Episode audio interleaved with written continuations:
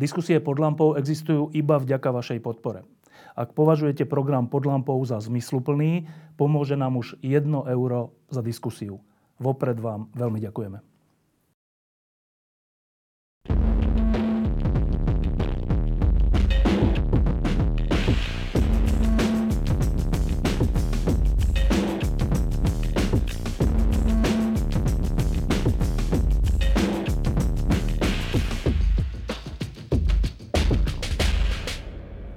Je to možno 8 rokov dozadu, keď e, sa na Slovensku e, diali neviditeľné veci, ktoré viedli k tomu, že sa potom Slovensko nazvalo uneseným štátom. A tie neviditeľné veci boli až tak neviditeľné, že tí, ktorí ich páchali, boli dokonca označovaní často, že oni sú vlastne takí Európania, ktorí dokonca sú za jadro Európskej únie, aby Slovensko bolo v jadre Európskej únie. A vtedy sa našiel, našlo zo pár ľudí a ešte aj jeden dôležitý človek v dôležitej funkcii, ktorý e, to zrazu pomenoval a on povedal, že, že to, ako to tu funguje, splňa znaky mafiánskeho štátu. A to vtedy e, vyvolalo veľkú búrku aj, takej, aj takého odporu alebo takej, takého, takého nesúhlasu, lebo že ako môže niekto označovať vlastný štát za mafiánsky. A potom sa už diali tie známe veci, ktoré vyvrcholili až vraždou novinára, jeho snúbenice a ďalšími, ďalšími e, situáciami. Ten človek sa volal Andrej Kiska a bol vtedy prezidentom Slovenskej republiky. Dnes máme rok 2023. To, čo reprezentovalo unesený štát, vyhralo voľby. A tento človek, Andrej Kiska, je najvyššie postavený politik v histórii, ktorý bol prvostupňovým súdom odsúdený. Tak to je úplne zvláštna, zvláštna situácia. A teda moja prvá otázka na Andreja Kisku je, že najprv, najprv obecnejšie, že čo sa, čo sa teraz vlastne so Slovenskom stalo? Princípe sa asi nestalo nič iné, ako by sme mohli čakať, čo sa po vláde Matoviča si stane. A vláda Matoviča bola taká, aká bola a vždy, keď sa do vládnej koalície, do vlády dostanú neschopní ľudia, škandalózni ľudia a podobne, ľudia, ktorí sklamú Slovensko, tak je logické, že tá najsilnejšia opozícia, ktorá je voči danej koalícii, potom v ďalších voľbách vyhrá. Takže tá kombinácia Matovič a k tomu COVID a celá tá situácia, ktorá bola, nahrala Ficovi nesmierne do karát.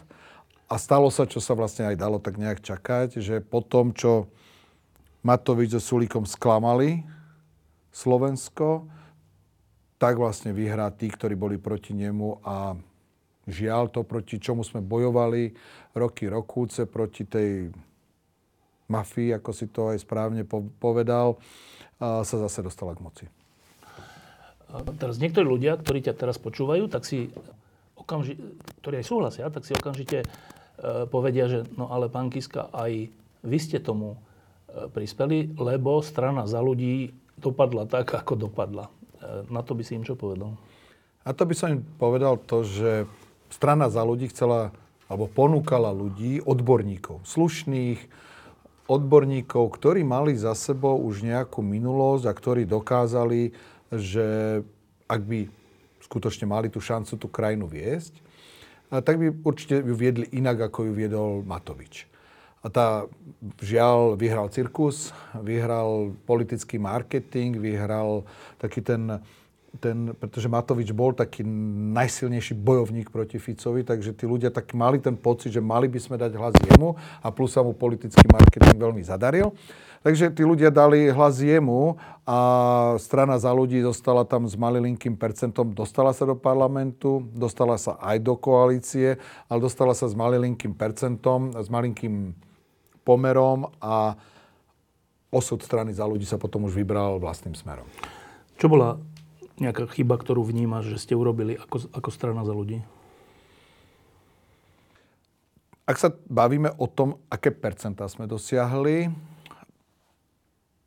určite by sme niektoré veci spravili inak. Dnes asi by sme vystupovali silnejšie, ale nie až tak agresívne, ako vystupoval Matovič voči Ficovi. Možno by sme z pohľadu marketingu niektoré veci spravili inak, ale myslím si, že žiadnu zásadnú chybu, ktorú by som teraz spätne povedal niektorej politickej strany, tak toto nikdy nespravte, asi by, som, asi by bolo ťažko hľadať. Pravda, že Fico sa sústredil na našu stranu, lebo cítil, že asi by sme mohli byť najsilnejším jeho vyzývateľom, takže všetky svoje mafiánske praktiky uplatnil na nás a to bolo aj to pamätné video, čo ma nahrávali, čo smeráci spískali a tak ďalej a tak ďalej. Takže oni sa sústredili na nás. Uh, Matovič spravil k tomu výborný marketing, takže on sa potiahol. My sme sa našťastie do parlamentu dostali, ale žiaľ KDH a PSK spolu, zo spolu sa do, do parlamentu nedostali, čo potom to bolo tam cítiť a chýbali tam. Ešte jedna otázka k tejto téme. V čase, keď sa rozhodovalo o tvojom nástupcovi na čele strany za ľudí, tak tebou preferovaná bola Veronika Remišová a tá e, skončila nakoniec tak, že strana za ľudí kandidovala na kandidátke Igora Matoviča, o ktorom hovoríš to, čo hovoríš. Čo je toto za koniec? Tak treba úprimne povedať, že tá strana za ľudí, pri ktorej zrode som stál, tak tí nosní ľudia, pravda, že neskončili na kandidátke Oľano. Nie je tam z nich nik, okrem Veroniky. Teda skoro nik. A tí moji najbližší ľudia, s ktorými som tú stranu zakladal, a to bol Miško Luciak, Roman Krpelán, Vladka Ledecká Marcinková, Vlado Ledecký, Maja Kolíková, tí všetci ľudia, ktorí boli to ktorí stáli pri zrode. Veroniku sme zavolali do strany a prišla do strany o dosť neskôr, tak ani jeden z nich e, v strane za ľudí už nie je a preto ani na kandidátke Olano nie sú. Veronika sa rozhodla, ako sa rozhodla, mala to už dlho vyloženie v svojich rukách, viedla to svojim smerom a uvidíme, čo sa bude diať. Ja si pamätám takú, takú ne, nepeknú vec jeden z poslancov za ľudí, už som aj zabudol, ako sa volal, ale venoval sa ekonom- Tomáš Meravý. Um, v čase, keď teda sa byli o to, že oni s Veronikou Remišovou budú teda šéfovia, tak napísal taký status, že a čo ten Andrej Kíska, zakladateľ strany, má taký mobil a takú, neviem, no bolo to úplne, že to som bol, som až onemel, že to neverím, že takýto nevkus. A aj Veronika Remišová potom začala hovoriť, že ale však to bola všetko Kisková chyba, jak to robil a, a tak. Um, máš odhad na ľudí? Tak moja manželka o mne hovorí, že som príliš veľký optimista. Že príliš hľadám v ľuďoch dobro a že potom sa popálim. Asi je to pravda. Ja sa snažím vždy, keď sa stretnem aj s človekom, o ktorom som možno počul niečo zlé, snažím sa najskôr nájsť to dobro, ono skôr či neskôr to zlo vypláva na povrch a je možné, že v tomto prípade som mal zlý úsudok, ale je to moja taká životná filozofia, ktorá možno robí môj život šťastnejší, pretože nehľadám, snažím sa skutočne ku každému jednému na úvod dať mu dôveru, vyskúšať to s ním, a, ale v každom sa vo vnútri niečo skrýva, ktoré v určitých situáciách, tých zložitých potom vyraší vonku a ja ostanem prekvapený. Tak toto bolo aj v tomto prípade. No, e, asi si ešte mnohí pamätáme e, takú situáciu pred rokom 2018 alebo v tom období, keď sa hralo o to, že vtedajší predseda Smeru sa usiloval po tom, čo prehral prezidentské voľby s tebou, tak sa usiloval, že nejak zakončiť svoju politickú kariéru a chcel byť na ústavnom súde zrejme jeho predsedom. A e, vtedy sa objavovali také informácie od teba aj od ďalších, že, že, e, že to bolo až také dramatické, že dokonca to bolo až také, že ak by si s tým súhlasil ako, pre, ako prezident, lebo prezident menuje potom toho predsedu, tak, e, tak by ti vlastne dali pokoj aj čo sa týka daňovej kauzy, o ktorej dnes ešte chvíľku budeme hovoriť. Um, tak na chvíľku to iba pripomeňme, lebo to tak trocha zapadá prachom, že čo to bola za ponuka? Tá ponuka bola na stole. Tá ponuka zaznela prvýkrát e, vo Vysokých Tatrách, vo vládnej vile, kde bol Pellegrini a Fico, Roman Krpelan a ja. Tam to prvýkrát zaznelo, kde bolo, vtedy hovoril ale Pellegrini, Fico bol tak ešte tak trošku ticho. A bolo, pozri, je tu taká predstava, že Fico by sa hodil na ústavný súd a dokonca za predsedu. A pokiaľ by sa k tomu ty by si s tým súhlasil, pretože presne ako si hovoril, je vyloženie právomoc prezidenta vybrať, zvoliť, teda vybrať z, z kandidátov a potom aj zvoliť, navrhnúť alebo dať za predsedu ústavného súdu. Je to právomoc prezidenta a predseda ústavného súdu je štvrtá najvyššia ústavná funkcia v našom štáte. Je to veľmi vysoko postavená funkcia, veľmi dôležitá. Takže tá ponuka bola jasná. A povedal ju vtedy Pelegrini. Ak toto spravíš, tak všetky problémy, ktoré sú okolo tvojej osoby, budú zažehnané a nič sa nebude diať ďalej. Druhýkrát? A druhýkrát sa to udialo na Bôriku, kde, má, kde zase v tej istej zostave Pelegrini, Fico, Krpelan a ja. Nás zase zavolali na ďalšie kolo to, týchto jednání a to už si Fico ku mne sadol. A snažil sa naliať do nás do skoniaku. Roman Krpelan, to bola aj dohoda taktická, on nepil vôbec, aby mal veľmi presne si pamätal, čo aj povedané bude. Dali sme si zo dva, zo tri koniaky a Fico teda, a už on teda hovoril, áno, chcel by som ísť na ústavný súd a pravda, že ak už teda by som tam išiel, tak pravda, že ako bývalý premiér, d, d, d, d, by som teda mal byť tým predsedom a spolahni sa, že všetky tvoje problémy budú zažehnané. Bol pravda, že veľmi opatrný v tých slovách, však sedel tam aj Roman a vždy som ho veľmi takticky o sebou bral a robil som to veľmi správne aby tam niekto bol, aby to nebolo len slovo voči slovu. Takže používal veľmi takú diplomatickú, ale jasne, jasne naznačené, ty sprav toto a spolhaní sa, že to tak bude. Následne, potom keď som verejne vyhlásil, že ho nevyberiem ani v prípade, ak by ho parlament navrhol, takže ho ani nevyberiem za ústavného sudcu, tak za dva alebo asi do dvoch týždňov bola vznesená žalba voči mojej osobe. Ešte k tomu jedna vec. E, ešte sa tam zaplietol aj Bela Bugár nejakým spôsobom. No Bela, Bela Bugár volal mne. Uh, volal mi, vtedy som bol s polským prezidentom Andrzejom Dudom a ja som práve nastúpal do auta a volal mi Bela, hovorí, že volal mu Fico s tým, že chce ísť na ústavný súd, že chce ísť za predsedu ústavného súdu a že všetko bude takisto a všetko bude zažehnané a že teda mal mi tú informáciu sprostredkovať. sprostredkovať. Najvtipnejšie možno bolo, že Fico loboval ešte aj cez môjho svaťa, cez Ruda Chmela. Ešte aj jemu volali, aby on u mňa vyloboval, aby som ho dal na na ústavný súd, ale jemu už tieto ďalšie ponuky, že všetko bude zažehnané, nehovorili, ale e, Rudo sa veľmi smial, keď hovorí, predstav si, že mne volali, že ja ti mám zavolať, aby si ho dal na ústavný súd. No tak to máme 5 ľudí, 6 ľudí, ktorí sú nejakým spôsobom svetkom v tomto, že taká ponuka bola. Dobre, a teraz, aby sme si to vedeli predstaviť, že vtedajší predseda vlády a vtedajší, čo bol vtedy on už bol len predsedom najsilnejšej... Ale Pele, Pellegrini bol vtedy? Pele, Pellegrini bol e, vtedy predseda vlády. A to už bolo po 18. Hey. Dobre. Tak, že dvaja vysokí ústavní činitelia, bývalý predseda vlády, vtedajší predseda vlády, uh, Bela Bugár, podpredseda parlamentu, či čo bol vtedy, uh, ti hovoria takúto vec, že keď urobíš to, čo oni chcú, tak to slovo, že nebude, nebudú problémy s daňovými vecami, to, preložme si to, že to znamená, že čo, že, sú, že, že oni ovplyvnia súd, či čo?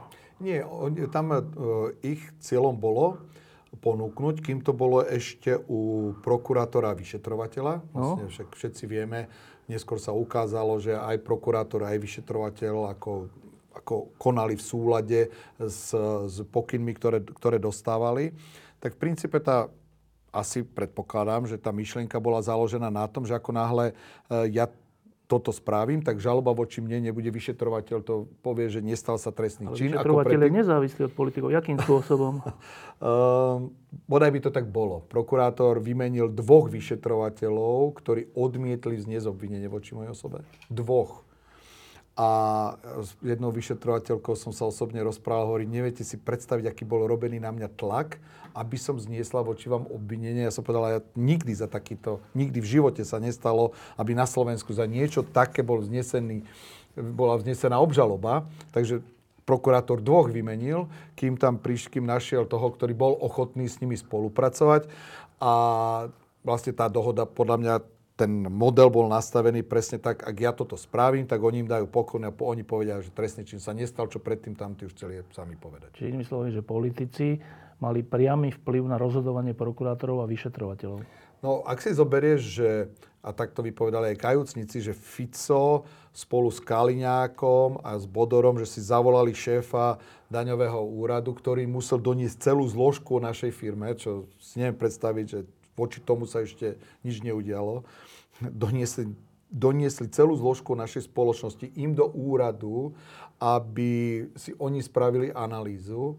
Keď Kaliňák potom podsunul všetky e, výsledky daňovej kontroly už aj odsúdenému za tento čin, ktorý to potom dal ako Jegor do, do médií, zabudol som Na jeho internet, meno, no. na, už som zabudol jeho meno, e, Rajecký, hej, on to Kaliňák to dal jemu, on to aj vypovedal, že áno, on mi to dal a potom dokonca urgoval, Kaliňák urgoval u toho Rajeckého, aby ešte tam tie ďalšie, čím skôr pošle, že tá odozva z médií je slabá proti Kiskovi. Toto všetko sa udialo, Rajecké bol odsúdený za to a Kaliňáka máme vo vláde a Fice dokonca predsedu vlády. No dobre, a teraz. Nová situácia je, že už prebehlo prvé kolo súdu, teda ten, ten základný súd už prebehol Popradský, ktorý povedal, ktorý vyriekol e, Ortiel, že si teda vinný a že si podmienečne odsúdený, lebo daňový delikt. E, dobre, a teraz obhajoba ten, pán Kubina hovorí, že, že opakovane, že počkajte, počkajte, že za, taký, za takúto vec, že podnikateľ si dá niečo do, do daní alebo, alebo niečo si odpíše z daní, to robia, že všetci podnikatelia a nie, nie všetci vedia, že či to tam vlastne úplne opravnenie alebo nie, neviem. Však na to je potom ten opravný prostriedok, že štát povie, že toto tam ale nepatrí, čiže musíte to doplatiť a tak sa to, tak sa to deje v tisícoch prípadov. Dobre? A obhajca Kubina hovorí, že a prvýkrát v histórii sa stalo, že za takúto vec nejaký súd povedal, že nie, nie, nie, to je trestný čin. Tak, ako sa s týmto, predpokladám, že to ste hovorili aj na samotnom súdnom pojednávaní, ako sa s týmto vysporadúval súd? Tak e, ukázalo sa až neskôr, my sme to nevedeli predom. Manžel sudkyne bol starostom za smer.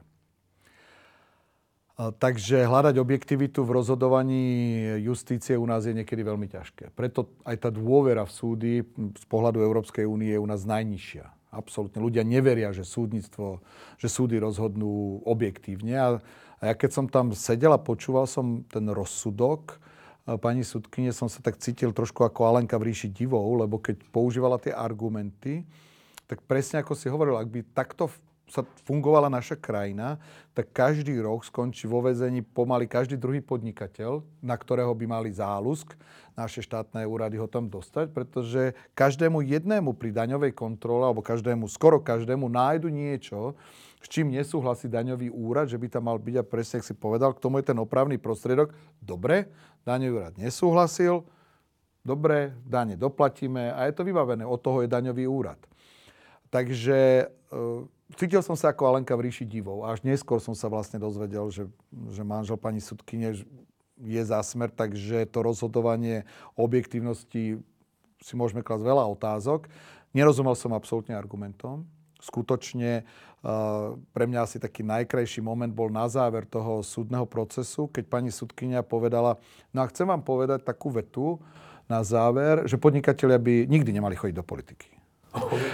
To povedala sudkynia, to mi pripomenulo e, nášho známeho sudcu, ktorý mi ako prezidentovi odporúčil, aby som sa vysťahoval do Spojených štátov alebo Izraela a následne kandidoval za... To bol Radačovský, že? Radačovský a následne kandidoval za Kotlebovcov do, do Europarlamentu. Tak to bol presne taký ten pocit, kde Norma, ešte tam sedeli aj médiá a sudkynia povedala, a toto je môj názor, podnikatelia by nemali chodiť do politiky. A už som vlastne len sedel a si hovorím, kde som sa to ocitol, v akomto svete som. kde normálne logické argumenty fungujú niekde absolútne sa strácajú vo vzduchu. Takže ja pravda, že sme sa odvolali na kraj, na kraj bude rozhodovať už Senát. Ja verím, že už raz tá spravodlivosť bude spravodlivosťou a skutočne sa ukáže, aby aj všetci tí podnikatelia, ja neviem, ako sa cítia ľudia, ktorí teraz dávajú daňové priznanie, no tak sa toto stalo Kiskovi, tak to sa môže stať každému z nás. Keď budeme nepríjemní. no len uh, našťastie nie každý podnikateľ nedovolí Ficovi sa stať predsedom ústavného súdu. Kedy bude ten odvolací súd? Ja predpokladám, že začiatkom budúceho roka, myslím, že včera mi prišlo poštou konečne vyhotovený písomný rozsudok, takže pripravujeme odvolanie, začneme pripravovať odvolanie a ja predpokladám, že asi začiatkom budúceho roku. A to je potom dlhé, dlhé ďalšie dokazovanie? Nie, to je jednodňová záležitosť. Krajský súd rozhodne v priebehu, pokiaľ mám tú informáciu správnu, v rámci jedného dňa, jedného zasadnutia rozhodne a tam je niekoľko, niekoľko možných variant, čo sa môže stať. Čo je to za pocit? Keď som tam stál, vlastne keď sa, keď sa vynáša rozsudok, tak sa všetci postavia. A súdkňa najskôr povedala, že sme vinní a potom menovala, že z faktúry za 100 eur si uplatnili DPH 20 a to tak rozprávala asi 35 minút a musela prečítať celú žalobu. Tak mi tak prebehal tak v hlave tak celý môj život. Od toho dobrého aniela cez kandidatúru za prezidenta, teraz cez projekt Romejda, tak si tak hovorím, že tak od mojej 40 asi nerobím nič iné, len sa snažím tejto krajine pomôcť a nejak ju potiahnuť a na záver skončím base. A nevedel som teda, že tam bude tá, teda tá podmienka, ale ten, taký ten pocit toho takého, takého, takého, takého, takého sklamania alebo nejakej takej... Hmm, asi toho sklamania, že skutočne všetko posledné roky robím preto, aby sa nám tu žilo lepšie. A na záver ešte takto skončí. A potom, ale veľmi rýchlo, keď to, keď to skončilo a tak ďalej, tak som si tak sadol a som sa kvázi sám seba prefliaskal a povedal, a ideme ďalej. Bojujeme ďalej, predsa jedna súdkina nemôže môj postoj ku všetkému, tomu, čo robím a čo ešte chcem robiť, ako by som tej krajine chcel pomôcť, nemôže predsa jedna súdkynia mnou nejak zatriať, ideme ďalej a pracujeme ďalej tá, tá zvláštnosť tej situácie, však jasne, rešpektujeme e, súdy na Slovensku, čiže teraz uvidíme, čo povie, čo povie odvolací súd, prípadne potom ďalšie súdy, ale že tá zvláštna, zvláštnosť je, že, že človek, ktorý pomenuje tú vec, že tak toto tu už je mafiánsky štát, čo tu vládne, e, dostane ponuku, že ale prestaň, e, daj ma na tam a tam a nebudeš mať problémy, on ho tam nedá a má problémy, tak teraz v novinách, všade, v médiách je, že vlastne je v prvostupňovo odsúdený. A to, čo tu bolo, čo si pomenoval ako mafiánsky štát, to nevzniklo samé, však to nejakí ľudia majú na zodpovednosti, že sa tá Slovenská republika takto vyvinula a že tu bolo to, čo tu bolo. A tí nie sú odsúdení, tí na teba ukazujú. To je úplne... To je taká situácia, že vlastne ani není úplne jasné, že ako, sa, ako s ňou naložiť asi, ako ja v takýchto prípadoch vždy hovorím, a ideme ďalej. A boj, ako poznáš to moje, čo rád používam, žiaden boj nie je prehraný, kým ho sami nevzdáme. Nič nie je dané, kým sa s tým sami nezmierime. Takže treba bojovať ďalej. Treba, treba ísť, postaviť sa a zase všetci, ktorí chcú, naša krajina, aby bola, musíme zase, zase a znova a znova ísť ďalej. Problém je, že e, ja som teraz sedel s nejakými ľuďmi, ktorí sa týkajú justície a oni varujú, že tu nastane znova, alebo hrozí, že tu nastane znova tá situácia ako za čias Harabína, v súdnictve teda, že, e, lebo v súdnictve to nie je tak, že, že tam sú akože polka takých tých odvážnych, čestných a polka takých iných, ale to je tak, že veľká väčšina je skôr takých, že nejasných a, a podľa situácie sa prispôsobia. A ke, keď tá situácia bude taká, že akú teraz napríklad minister vnútra vytvára, že keď budete tak rozhodovať, tak dá na vás trestné oznámenie alebo budete disciplíne stíhaní, tak tí sudcovia sa, sudcovia sa stiahnu, hovoria títo ľudia, ktorí tomu rozumejú, a budú rozhodovať vlastne podľa želania tej doby. No ale ak je to takto, a oni tvrdia, že to tak je, tak čo znamená ideme ďalej? No ja ne, ako môžeš mi to vrátiť, že zase sa ukáže môj životný optimizmus. Ja nie som taký skeptik z, jed, z dvoch dôvodov. Asi. Jednak uh, výber tých mladých sudcov, ja som mal možnosť ako prezident ich menovať. Dvaja prezidenti vlastne. A, a skutočne som videl tých mladých ľudí, ktorí sa sudcami stali a mal som s nimi možnosť sa rozprávať, prechádzali ťažkými previerkami, skúškami. Uh, vôbec som nemal ten pocit, že týchto mladých ľudí len tak ľahko niečo zlomí. A nesmieme zabudnúť aj na to, že sudca, pokiaľ nespraví skutočne, že závažné niečo zlé, je doživotným sudcom. Čiže on ostane aj za ďalšej politickej garnitúry, aj za ďalšej. A my v tých sinusoidách sa zase budeme hýbať. Ja verím, že o chvíľku, teraz máme to obdobie zle, že zase raz pôjdeme lepšie, zase raz bude dobre. A tí, sudco, tí sudcovia to vedia, že to takto bude. Problém sú títo starí sudcovia, tá stará garnitúra ešte z čias Harabína a tak ďalej. Áno, nevedeli sme sa s tým po skončení socializmu nejak vysporiadať, to nám to tam ostalo a mnohí z nich nám ten priestor okupujú ešte stále a robia ho takým, aký je. Ale ja som optimistom pri tých mladých. A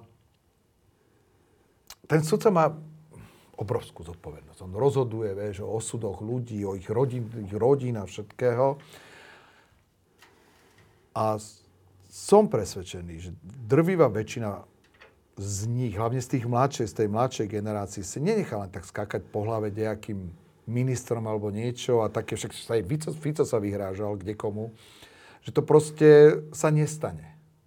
A takže nie som takým skeptikom. Uh, jedna z vecí, ktorá by mohla naplňať to, že ideme ďalej a bojujeme ďalej, je, že teraz sa začal uh, ďalší dôležitý spor alebo súboj a to je súboj o nového prezidenta.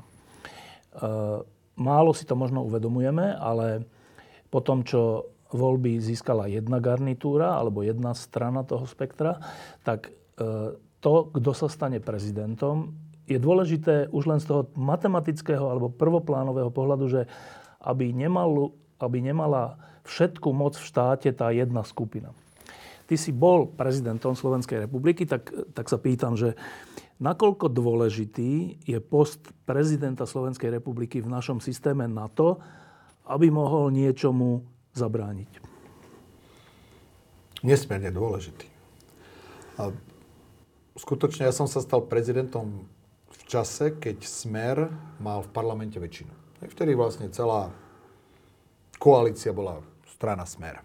Mali generálneho prokurátora potom, mali všetko, všetko, všetko mali v rukách. A ja som sa tam ocitol ako prezident. A vtedy bolo nesmierne cítiť, ako dôležité je z pohľadu zahraničnej politiky, ale možno našich ľudí až tak zahraničná politika netrápi, ale ja to poviem, že z pohľadu zahraničnej politiky je hlas prezidenta vždy viac počuteľný ako hlas premiéra. Premiéry sa menia často ako na bežiacom páse každého pol roka, to prezident každý vie, že je tam na 5 rokov a že má ten hlas, je volený ľuďmi, takže má ten hlas. Z pohľadu zahraničnej politiky je hlas prezidenta podstatne dôležitejší, hoci je pravdu, že exekutívu má na stole premiér, ale keď prezident zaveli, tak to ide. Z pohľadu vnútor, z vnútornej politiky, z pohľadu nás, áno, tých nástrojov, my sme parlamentná demokracia, takže tých nástrojov nemá veľa. Má ten jeden najdôležitejší nástroj, ktorý on má a naša pani prezidentka ho používa že veľmi, veľmi, uh, veľmi efektívne uh, a správne, je váha svojho slova. Ak prezident ako najvyšší ústavný činiteľ dokáže zaujať jasné stanovisko, dokáže ho odkomunikovať verejnosti v rôznych problematických bodoch, ktoré sa v spoločnosti dejú, dokáže veľmi jasne pomenovať a ukázať, čo sa skutočne deje.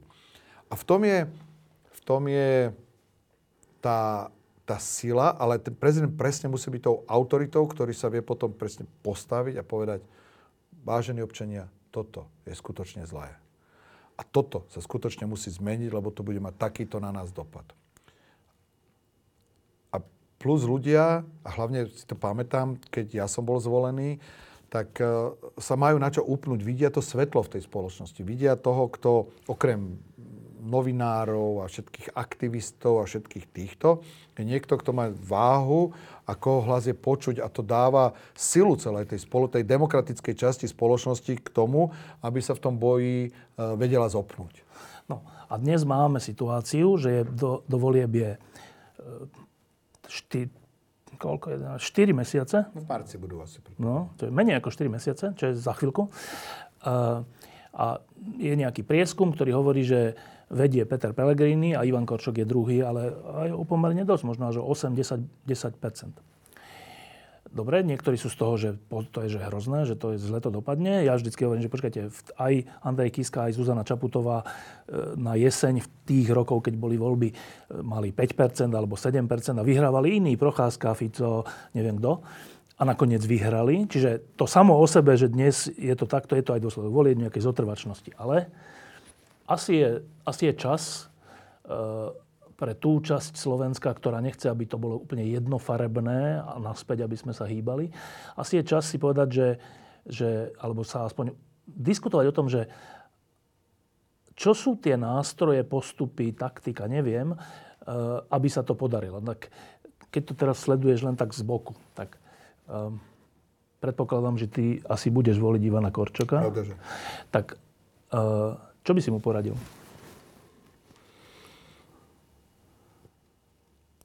Presne ako si pomenoval pred, dá sa povedať, desiatimi rokmi, o takomto čase som mal tie percenta nízke. Aj naša pani prezidentka ich mala nízke.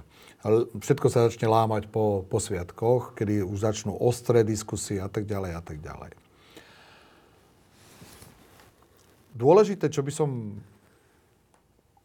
pánu Korčokovi poradil, je presne, ale myslím, že on to aj veľmi, že to určite aj správy, je pomenovať, že tak ako ja som jasne hovoril, ak nechceme, aby celú krajinu vládla, ovládala jedna skupina ľudí, tak sa musíme všetci zomknúť a postaviť oproti tejto skupine niekoho, kto má váhu slova a dokáže tej skupine spraviť takú tú konštruktívnu opozíciu alebo skutočne nezávislého prezidenta, ktorý dokáže to celé ukorigovať. Ako náhle by sa Pellegrini stal, tak to je plus minus obdoba toho, ako keď sa chcel Fico stať, stať prezidentom, tak skutočne všetko bude v rukách tejto skupiny ľudí. Akékoľvek rozhodnutia a z nás sa stanú len štatisti kde oni si budú robiť, čo chcú. A pravda, že ak náhle by bol Pellegrini zvolený za prezidenta, je veľká pravdepodobnosť, že by bol, ak by kandidoval, že by bol zvolený znova. Tam tie šance sa výrazne zvyšujú, ak sa aktívny prezident rozhodne znova kandidovať. Takže by sme ho tu možno mali na 10 rokov. Medzičasom sa budú meniť aj ústavní sudcovia, aj všetko za 10 rokov sa tu udeje veľa zmien. A to je nesmierne dôležité si uvedomiť, že ak nechceme, ak nechceme, aby nám v tejto krajine vládla táto skupina ľudí, ovládala celú krajinu, že musia prísť k voľbám. Aby sme, aby sme alarmovali, zmobilizovali všetkých tých, aby k voľbám prišli, pravda, že bude rozhodovať to druhé kolo, aby k voľbám prišli a aby zahlasovali.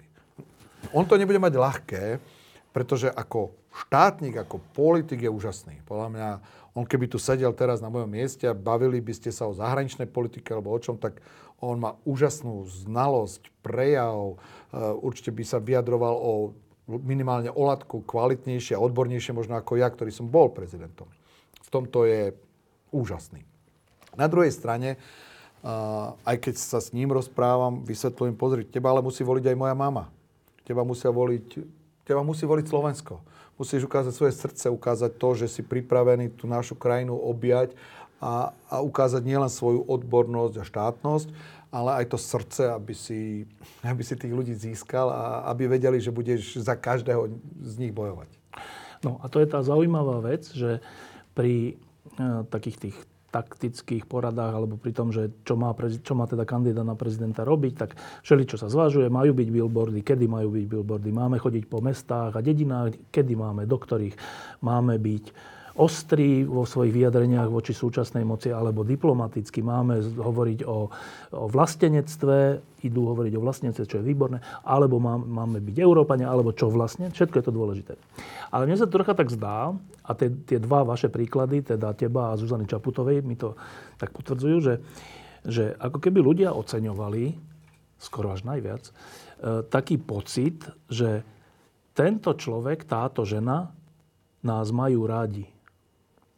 Že ja, si, ja si to úplne pamätám, ty si, ty si chodil po kúpaliskách a namiesto toho, aby si tam bol nejak akože izolovaný, tak naopak, že, že, že si nechal si tých ľudí k sebe pripustiť. A dokonca nie tak, že no dobre, tak prídete niečo, dám vám podpis, ale že ja som bol aj prekvapený, že, že vyžarovalo z toho, že vlastne ty, ale aj Zuzana Čaputová má tie stretnutia, máte tie stretnutia radi. To je ale ťažká vec, lebo to buď máš, alebo nemáš. Ehm, dá sa v tomto niečo Ivanovi Korčokovi poradiť? Tak Ivan má, pokiaľ mám správne informácie, skoro tých istých ľudí v týme, ktorých som mal aj ja. A to sú skutočne špičkoví odborníci, ktorí, verím, vedia presne, čo, kedy a ako spraviť. Ale na záver, máš pravdu, rozhodne tá charizma toho človeka, čo z neho vyžaruje, aký, aký typ energie, čo keď tí ľudia budú sledovať tie diskusie a bude sa vyjadrovať, aký typ, čo z neho vyžaruje, ak, ak, aký typ z neho ide. Ja, ja si myslím, že Ivan je výborný kandidát. A s týmto týmom, ktorý má, a keď mu dáme podporu, aj všetci, ktorí mu budeme môcť tú podporu dať, že to dá, alebo je to mať ťažké. Bude to mať ťažké. Pelegrini bude ťažký super. Dobre, no a teraz e, trocha o tvojom súčasnom živote odhľadnúť od súdu, nesúdu. E, ja som sa predčasom dozvedel, že od teba, že ako vždy, e, zase niečo vymýšľaš a to, to zase niečo vymýšľaš bolo, že tá prvotná idea bola, že tak urobiť niečo, tak čo tu je taký veľký problém, neriešený dlho? Tak je to rómsky problém, dobre. Tak, a čo by sme mohli preto urobiť? Tak jedna vec sú nejaké štátne programy a analýzy a, a všeličo, granty. A druhá vec je, že, hovorí Andrej Kiska mne vtedy, že, že čo keby oni niečo sami robili, užitočné, také, ktoré by potom väčšinová, e, väčšinové obyvateľstvo kupovalo ako perfektnú vec pre seba. Čo? No a teda vyklulo sa z toho, že... No tak povedz ty, čo sa z toho vyklulo? vyklula sa z toho aj táto košela. Vyklula sa z toho aj táto košela. Ehm, keď som uvažoval o tej pomoci tým Rómom, tak e, špekuloval som, ako tak ťažkú tému, tak nesmierne, nesmierne ťažkú tému pre našu krajinu a ťažko riešiteľnú, že aspoň takým malilinkým drobčekom k tomu prispieť, tak som sa skúšal vymyslieť, ako dať Rómom prácu. Ja som do mojej, tých, takým mojim kamarátom v rómskej osade v Batizovcach, v Batizovciach chodím asi vyše 20 rokov. To je pri Poprade teda? Nie, to je pri Poprade taká osada, taká klasika, jedna bytovka, Zvonku strašne, vyzerá strašne, vedľa sú postavené tie chatrče, elektrika je naťahaná z tých bytov, vodu si nosili z tých bytov do, z toho jedného bytu do tých chatrčí, proste obraz ako typickej rómskeho takého geta, alebo ako to, správne nazvať. A keď som s tými, keď som tam bol, tak už vtedy pred tými x rokmi, tak to najviac, čo ich trápilo s tou skupinou, ktorou ja som bol, bolo, že veľmi, oni chceli pracovať, ale nikto ich nechcel zamestnať, pretože boli Rómovia. Ak máš rómske meno, tak šanca, že ťa pozvu na pracovný pohovor klesá o 50%. To je štúdia spred pár rokov. Len preto, že máš rómske meno, máš inzeráty, Rómovia nevolať. No aj máš, prac, máš inzerát, Rómovia nevolať. Hm. A ja to, odtedy ma to tak strašne akože štvalo, že, že tak to čerta, tak oni chcú prácu. Nevedel som skutočne vtedy, čo vymyslieť a tak ďalej a tak ďalej. No a keď som tam potom prišiel za nejakých pred troma, štyrmi rokmi, zase som bol na jeden z návštev, tak ma zobrali do... Jeden z nich si postavil dom, v tej, v tej, priamo v tej osade a je tam teplá voda, ten domček, krásna kuchyňa, proste wow. Som si povedal, no aj, som si povedal, že úžasné. A hovorím, ako sa to podarilo? Tak v tých Batizovciach sa našiel podnikateľ, ktorý mu dal prácu. A poskytol moje pôžičku na ten dom, on spláca, pracuje, úžasný chalán. Ja som prišiel domov a manželka mi počuje, že ty máš slzy v očiach. Nevieš si predstaviť, čo som tam zažil, aká obrovská zmena za tých kvázi 15 rokov sa udiala vďaka tomu, že mali prácu. A keď mali prácu, tak jasne, že už riešili jej bývanie, jasne, že už chcel pre svoje deti lepšiu školu a tak ďalej a tak ďalej. Takže zrazu ten blúdny kruh chudoby sa preťal a celé sa to posunulo, že A ja som si povedal, tak mohol, mohol mám ešte, nie som až tak starý, Dobrý aniel ide výborne, mohol by som vyskúšať to nejak vyriešiť systémovejšie. A zvlášť ma ešte trápili tie rómske ženy. Lebo ten, ten nezamestnanosť medzi Rómami okolo, teda zamestnanosť je okolo 26%. Ale medzi ženami... A medzi ženami je okolo 15%. Hej. Čo, proste sú doma. Tí muži, no, tak sú manuálne vedia robiť, tak idú do zahraničia alebo niekde na pás, ale tie ženy doma, deti a tak ďalej a tak ďalej a tak ďalej. Tak som sa rozhodol, že vyskúšam vymyslieť projekt, kde vymyslíme filantropický projekt, novú sociálnu módnu značku Romade, ktorá je inšpirovaná rómskou kultúrou, toto je rómska rúža, navrhujú ju špičkoví slovenskí módni návrhári. Toto navrhla Lenka Sršňová, jedna z najznámejších slovenských módnych návrhárok. A budú to šiť tie Rómky. To znamená, že každý, či ty alebo ktokoľvek, keď si kúpi ten výrobok, tak vlastne dá prácu tým Rómkam. Takže takýto projekt som vymyslel pred dvoma rokmi a začal som na ňom pracovať a vlastne dá sa povedať, že už 3 mesiace už máme aktívny e-shop a už sa tam tie výrobky dajú kúpiť a už sa to celé rozbehlo a prešli sme mnohými veľmi zaujímavými zážitkami príjmania, zamestnávania Rómiek a celého toho procesu a teraz iba doplním, že viem od teba, že už je to ešte v ďalšom štádiu, že aj jedna z návrhárok je Rómka. Áno, dvoch máme. Máme Moniku Vonsmetovú, ona je takým tým strážcom, ona je Rómka. Ona je Rómka, je vyštudovaná módna návrhárka a ona stráži takú tú rómskosť v tom. My sme z Múzea rómskej kultúry z Brna kúpili tisíc fotiek, šiat veľmi pekných, tie sme dali módnym návrhárom, aby sa inšpirovali a navrhli vlastné kolekcie. A Monika nám to stráži. A potom tam máme ešte jedného rómskeho návrhára, Markusa Darsena, ktorý robí také úžasné trička, no, no paráda. Dobre, a teraz, že e, keď, ak je to už teda v akcii, tak, e, teda funkčné, tak e, to čo znamená, že kde si to môžem kúpiť? No, fabrika je v Košiciach a kúpiť si to môžeš na e-shope, na internete, Romade, Romáde vyrábané Romami, romade.sk, tam keď si klikneš, tak vidíš každý jeden výrobok, vidíš tam Rómky, ktoré šili tieto výrobky, a môžeš si prečítať celý náš príbeh, takže je to tam. Čiže romade.sk. E, a čo je to za sortiment?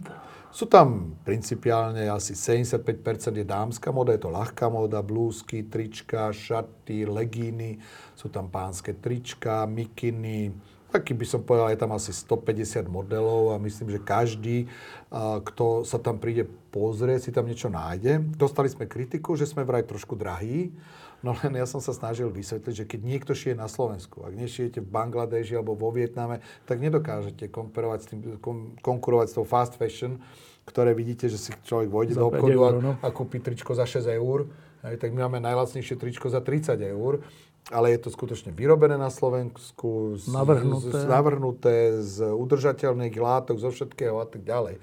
A takže to, to, toto si držíme a ja verím, že sa to rozbehne a každý, kto kto to tak trošku myslí na tých Rómov, chcel by tak aj ukázať tú krásu toho, toho, toho, toho rómskeho, ako je napríklad táto košela. Takže bude potešený. Čiže e, teda cieľová skupina, čo sa týka zákazníkov, asi je nejaká že stredná trieda, ktorá má zmysel, pretože jednak pre krásne veci, ale aj preto, že keď to kúpim, tak niečo mu tým pomôže. Ne? Áno, my sme predtým, ako sme realizovali ten samotný, tak sme si spravili prieskum, koľko ľudia majú výhrady voči Rómom, koľko nemajú. Ukazuje sa, to je z viacerých štúdií, že viac ako 50% Slovenska si myslí, že by sme mali niečo spraviť. Nie je darovať, ale niečo by sme mali spraviť. Takže to je, to je je naša cieľová skupina a pravda, že je to cieľová skupina ľudí, ktorí si kupujú značkové oblečenie cez internet. Tých je rádovo na Slovensku okolo 25%. To keď sme prekrížili, tak máme nejak 15% cieľovú populáciu, kde pravda, že základ sú ženy, ženy s vyšším príjmom, ľudia, ktorí chcú, aby bolo Slovensko modernou krajinou. A teda to znamená, že už teraz na Vianoce, keď chce niekto to v tomto prípade muži, obdarovať svoje ženy alebo priateľky, tak si to už takto stihne? Jasné, že stihne. Sú tam, keď, keď má problém roz, s rozmermi, ja viem sám, ako je ťažko kupovať mojej manželke oble, oblečenie ešte a cez internet, ale sú tam nádherné šatky, sú tam veci, kde sa nedá pokaziť rozmer a sú tak krásne. A skutočne od špičkových slovenských módnych návrhárov, že je to pekné. Dobre, takže romáde.sk a e, teraz ešte na záver trocha takej osobnej veci, že keď sme spolu pripravovali aj knihu, ktorú sme už vydali o tvojom ako keby až živote celom, tak si pamätám, že to sú úplne také, také veľké veľké zmeny, ktoré tak po sebe nasledujú, že, že si pamätám, čo si hovoril, že keď padol komunizmus, tak vlastne, že tak ja, idem, tak ja idem niečo skúsiť, že do sveta, tak idem, kam idem? Tak idem do Ameriky a tam začnem, neviem kde, v McDonalde alebo v fast foode alebo kde, skúsim nejak podnikať, zistím, že to sa nedá, idem domov úplne, že zlé potom, že, stále nejaké také veľké zmeny, že nie, že tak postupne, ale že veľké zmeny. A potom, že veľká firma, potom, že vlastne veľká firma ma už nebaví, ja chcem robiť niečo, tak potom dobrý aniel, potom, že chcem niečo veľké, takže prezident, potom, že prezident, ktorý, a teraz je to, že prezident, ktorý nekandidoval druhýkrát, čiže zožal aj kritiku za to, teraz je dokonca prvostupňovo odsúdený a začína nejaký projekt rómsky, V akom si teraz štádiu života? V týchto dňoch, v tomto období nie jednoduchom. Uh, pravda, že psychicky ma to, ten rozsudok zaťažil. Človek, hoci napriek tomu, že som presvedčený, všetko viem, ale vždy si kladiem otázku, a keby ešte aj ten, ten senát krajský bol nejaký taký, že smerácky, tak skutočne môžem skončiť vo vezení a budem sa pravda, že odvolávať ďalej, ale keď krajský senát rozhodne, tak proste do 15 minút som vo vezení. A, takže to, to, to psychicky človek cíti. To, napriek tomu, že človek viem presne vždy, človek sa pozera do zrkadla, bez akékoľvek výčitok sa do zrkadla viem pozrieť. Takže toto je, rozbieham projekt Romate, ktorý zatiaľ sa nám ešte nerozbehol, predaj, veľmi čakáme, kedy sa to chytí a tak ďalej. Máme tam veľa otáznikov.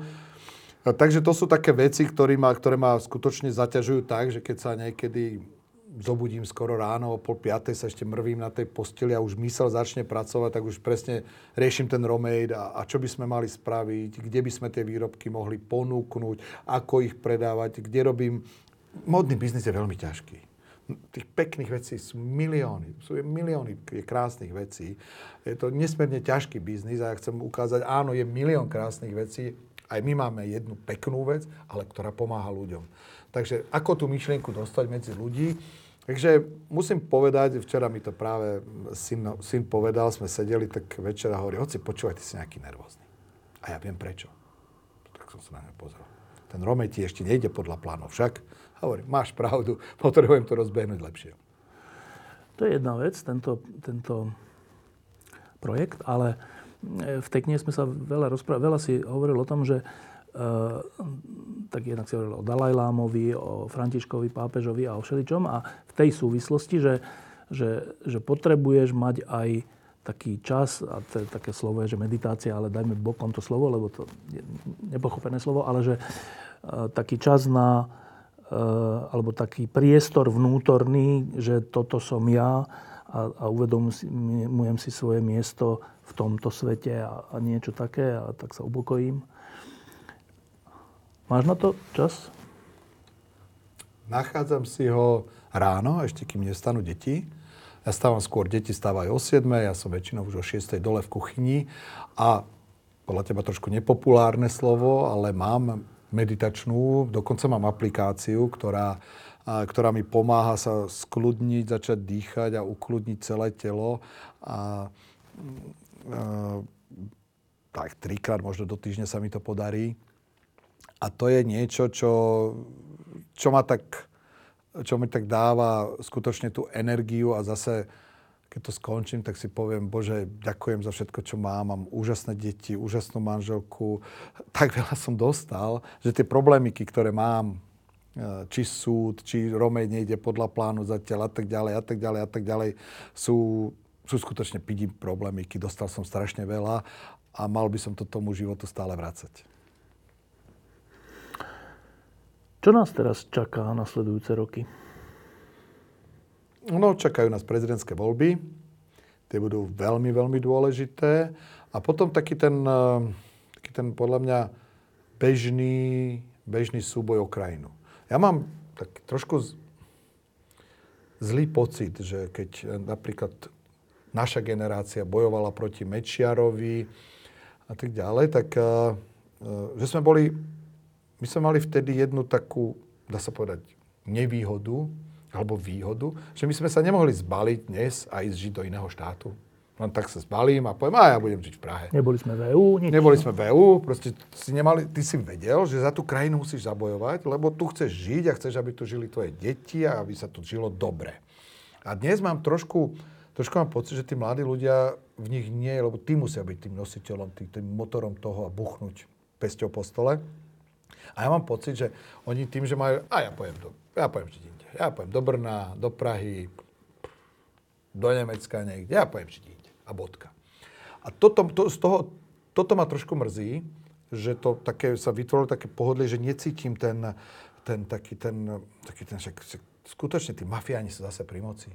Kto sa ako ozýva, čo, čo sa ozýva. Ono podľa mňa k tomu príde, oni sa, to, sú, sú veľmi ešte na začiatku, takže myslím si, že veľmi rýchlo sa ukáže, čo, že už sa aj ukazuje, a ono to ešte pôjde ďalej, že čoho všetkého sú schopní a čo z našej krajiny chcú spraviť, ale veľmi by som si želal, aby to boli presne tí mladí ľudia, ktorí keď e, zavraždili na Jana Kuciaka Martinu, tak aby oni sa zase postavili a prišli a potom buchli pesťou po stole a povedali, ale tak toto nie. Sú dve možnosti. Jedna možnosť je, ako sme už hovorili, že keď sa tie prezidentské voľby prehrajú, tak môže to byť na 10 rokov, eh, čo, čo je už pri aj našom veku dosť dlhá doba, eh, kde sa dá ovládnuť všetko vrátanie inštitúcií. Druhá možnosť je, že sa to začne aj tými prezidentskými voľbami meniť. Na čo by si stavil? Poznáš ma, životný optimista. Ja verím, že sa po prezidentských voľbách začne postupne posúvať. Tie sinusoidy, no, tak mali sme každá krajina, pozrime sa vedľa Polsko a tak ďalej, alebo Česko, každá sa hýbeme v tých sinusoidách, sú obdobia, kedy sa darí, ide a potom sú obdobia, kedy nejde. My sme teraz padli na dosť hlboké dno z pohľadu toho, kde, koho máme zase vo vedení štátu. A, takže teraz je otázka, aby sme sa začali pomaličky zviechať a aby sme to zase ako celok posunuli Pravda, najdôležitejšie potom budú zase parlamentné voľby, možno budú aj predčasné. Nikto nevie, čo sa udeje pri tejto krehkej koalícii a s takýmito exotmi, ako tam sú, že čo sa všetko udeje. Takže proste ísť, ísť, ísť. A som optimistom. Poslednú otázku nemôžem nevenovať Ukrajine, lebo my tu máme všelijaké problémy a ohrozenia, aj reálne veci. Ale tam, e, tak zhodok, teraz ešte nejaký cyklon tam zasiahol, že tam ľudia zomierajú z počasia, ale hlavne tam zomierajú ľudia vo vojne, keď bránia svoju krajinu. Teraz, v tejto chvíli, my, my sme tu v teple, oni sú tam v strašnej zime proti veľkej presile a, a bránia sa.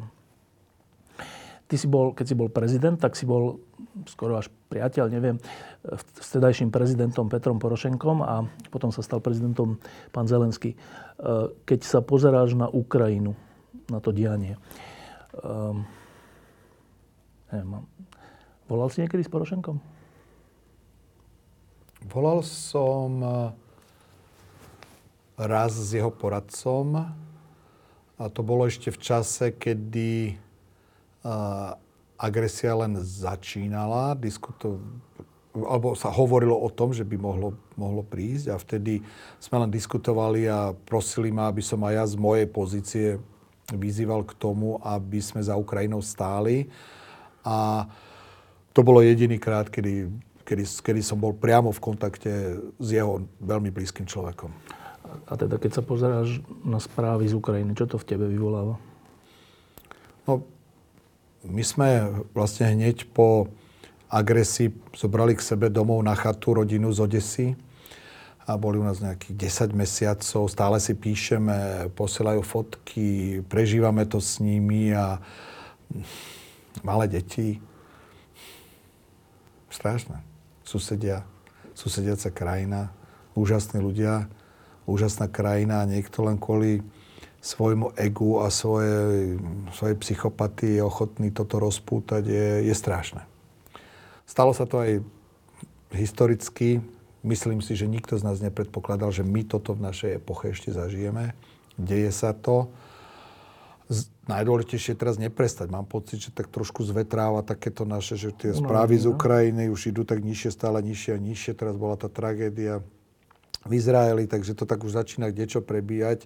Dôležité, aby sme stále apelovali, stále pomáhali a neprestali s pomocou, pretože mm, Putin pôjde, vyčlenil zase obrovské prostriedky z rozpočtu na armádu, na boj, takže Putin pôjde, pôjde, pôjde a my musíme Ukrajine pomáhať viac a viac, aby, aby tento boj ustala a aby ho vyhrala. To závisí troška od toho, že to, to politické prostredie, vrcholové politické prostredie európske aj americké, eh, aby zostalo odhodlané presvedčeniu o tom, že agresor, agresorovi sa nesmie ustúpiť a územná celistvosť krajiny má byť zachovaná. Ty si to vrcholové politické prostredie európske aj americké stretával ako prezident. Eh, má na to predpoklady, aby zostalo pevné? Vtedy som bol veľmi rozhorčený z toho, keď som bol prezident, keď som videl, aká je tá Európska únia taká jachatavá, keď, keď zabrali Krím a všetci, no áno, tak no, však ten plyn budeme a vybudujeme Nord Stream 2 a my sme tu, prezidenti z tejto našej časti, teda, že s výnimkou Zemana, a sme apelovali s Dudom, sme apelovali, pozrite sa, to, to nemôžeme takto agresorovi povedať, no tak Krím, no tak a budeme sa tváriť, že máme nejaké sankcie.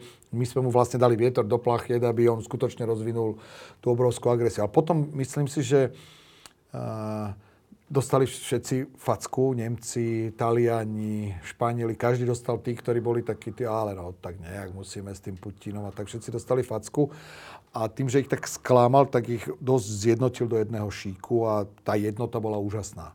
Pravda, že uvidíme, ako dopadnú prezidentské voľby v Amerike, uvidíme, čo všetko sa bude diať, vidíme, čo sa udialo v Holandsku. Uh, Orbán je vždy Orbánom.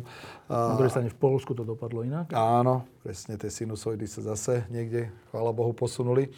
Uh, takže ja si myslím, že fa- tá facka prišla, všetci vytriezveli z toho a tá Európska únia ostane jednotná, len len by sme nemali skutočne uh, aj ten zelenský chudák tiež cítiť proste, ako vždy bol na titulkách, už proste nesmieme dovoliť, aby to vyvetralo a stále by sme si mali opakovať, že je to náš sused, tá vojna sa bytostne nás dotýka, je to naša Európa, náš svet a nepovoliť v tom, ne, ne, nenechať to vyvetrať, nenechať tomu Putinovi v tej jeho šialenej hlave, aby ten svoj plán nejak zrealizoval ďalej. To bol Andrej Kiska, ďakujem, že si prišiel. Ja ďakujem. E, na otočku do Popradu? Na otočku do Popradu. Dobre, čiže e, ja skúsim sa pozrieť na tú romate.sk, že čo by sa tam dalo kúpiť. Tá dobierka je akože rýchla? Že do, do troch dní alebo niečo, hej? Áno, no, bežné, bežné zásielko. Robíme to cez paketu 3-4 dní, myslím. To ide Dobre. Raz, to, že máš košelu na sebe, je, je čisto z propagandistických dôvodov, alebo aj naozaj nejaké tie veci máte doma? Máme doma. Čiže ich nosíte, hej? Áno, my máme. My máme tie trička od Markusa, ktoré mám strašne rád, sú nádherné. A ja v košeli už chodievam menej. ja už v košeli chodievam menej. Už nemusím v nej chodievať, takže teraz som tu skutočne aj trošku chcem ukázať tú krásu, ale doma mám, tie trička sú nádherné. Eh, pamätám si, keď sme eh, robili s tebou diskusiu na, na pohode a to, bolo, to bola taká zvláštna vec, že to bolo v sobotu a v piatok v noci vtedy sa ti narodil koľkatý syn? Poradí tretí. Tretí syn. Koľko má tento vtedy novorodenia, koľko má toto novorodenia dnes rokov? Novorodenia má 6 rokov. Je to môj najväčší parťák, s ktorým chodím po múzeách, po jaskyniach, my sami dvaja chodíme, prespávame v hoteloch. Pred dvoma týždňami, myslím, sme boli v Krakove.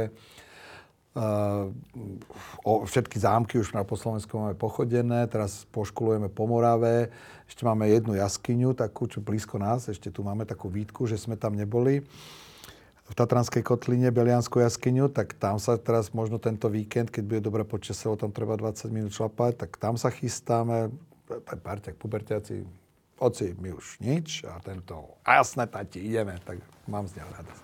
Lebo si pamätám, že vtedy si bol taký dojatý, keď si to tam tomu publiku v tom stane velikánskom oznamoval, tak um, tá radosť teda konštatujem, že pretrváva. Hej? A, to je úžasné. Ja, deti sú božidár. A, a on je môj parťak. Mm. ďakujem pekne. Ja ďakujem. Diskusie pod lampou existujú iba vďaka vašej podpore. Ak považujete program pod lampou za zmysluplný, pomôže nám už 1 euro za diskusiu. Vopred vám